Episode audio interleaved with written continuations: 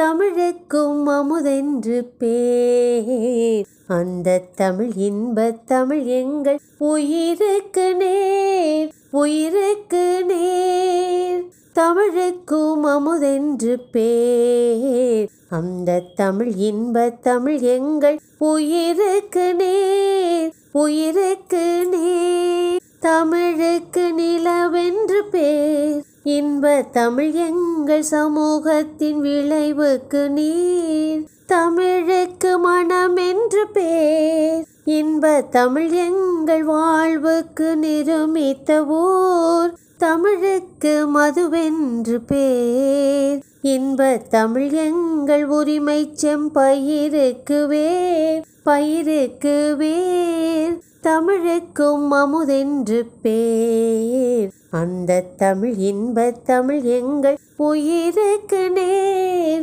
உயிருக்கு நேர்.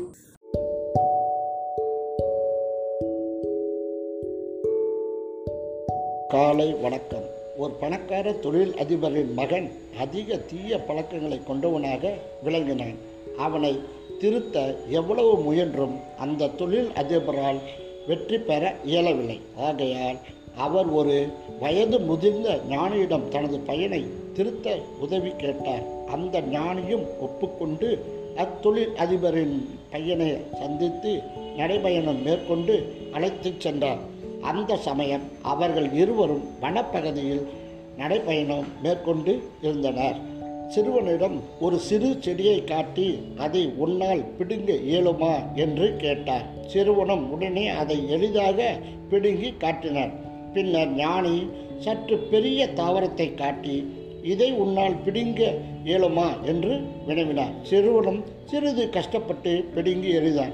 சிறிது தூரம் சென்ற பின்பு ஒரு முட்புதரை காட்டி இதனை பிடுங்க இயலுமா? என்று வினவ சிறுவன் தனது சக்தி முழுவதையும் பயன்படுத்தி பிடுங்கி காட்டினார். பின்னர் ஞானி ஒரு பெரிய மரத்தை காட்டி இதை உன்னால் சாய்க்க முடியுமா? என்று வினவினார். அச்சிறுவன் செய்வதற்கு அறியாது திகைத்து நின்றான். அப்போது ஞானி சிறுவனிடம் பழக்கங்கள் தீய பழக்கங்கள் இது போன்றதே. தீய பழக்கத்தை முளையிலேயே கிள்ளி எரிந்துவிட வேண்டும். அது வளர்ந்து விட்டால் அதிலிருந்து விடுபட்டு நற்பழக்கங்களை மேற்கொள்வது கடினம் என்று கூறினார். நீதி தீய பழக்கங்கள் நமது வழக்கமாக்கி கொண்டால் அதிலிருந்து மீள்வது கடினம். ஆகையால் அவற்றை ஆரம்ப காலத்திலேயே கிள்ளி எறிந்துவிட வேண்டும். ஆம் மாணவர்களே இக்கதையில் ஒரு நீதியை தங்கள் வாழ்வில் பயன்படுத்தி நல்ல பழக்கங்களை மேற்கொள்ள வேண்டும் என்று கூறி விடைபெறுகிறேன். நன்றி வணக்கம்.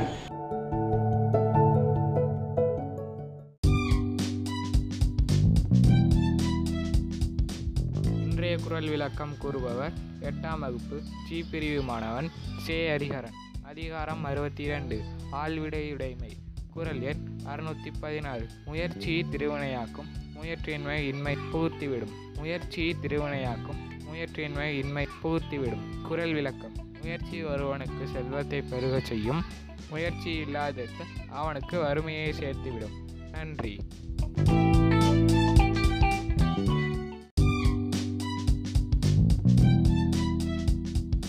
வணக்கம். இன்றைய பொது அறிவு வாசிப்பது எட்டாம் வகுப்பு ஜி பிரிவு மாணவன் வசந்த செந்தூர் செல்வம். இன்றைய பொது அறிவு நெருப்பின் எதிரி என அழைக்கப்படுவது எது? நெருப்பின் எதிரி என அழைக்கப்படுவது எது? Carbon dioxide. தலையில் இதயத்தை கொண்டுள்ள உயிரினம் எது? தலையில் இதயத்தை கொண்டுள்ள உயிரினம் எது? இறால்.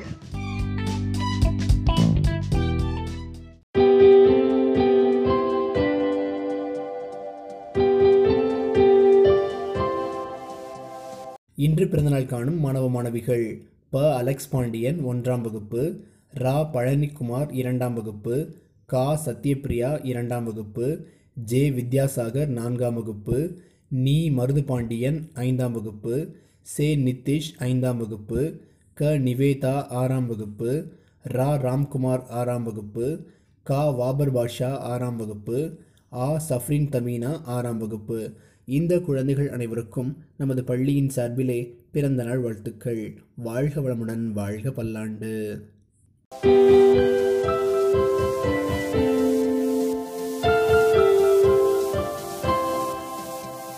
நல்லது நடக்கட்டும் நாடிலம் சிறக்கட்டும். மீண்டும் வேறொரு தொகுப்போடு சந்திப்போம். நன்றி.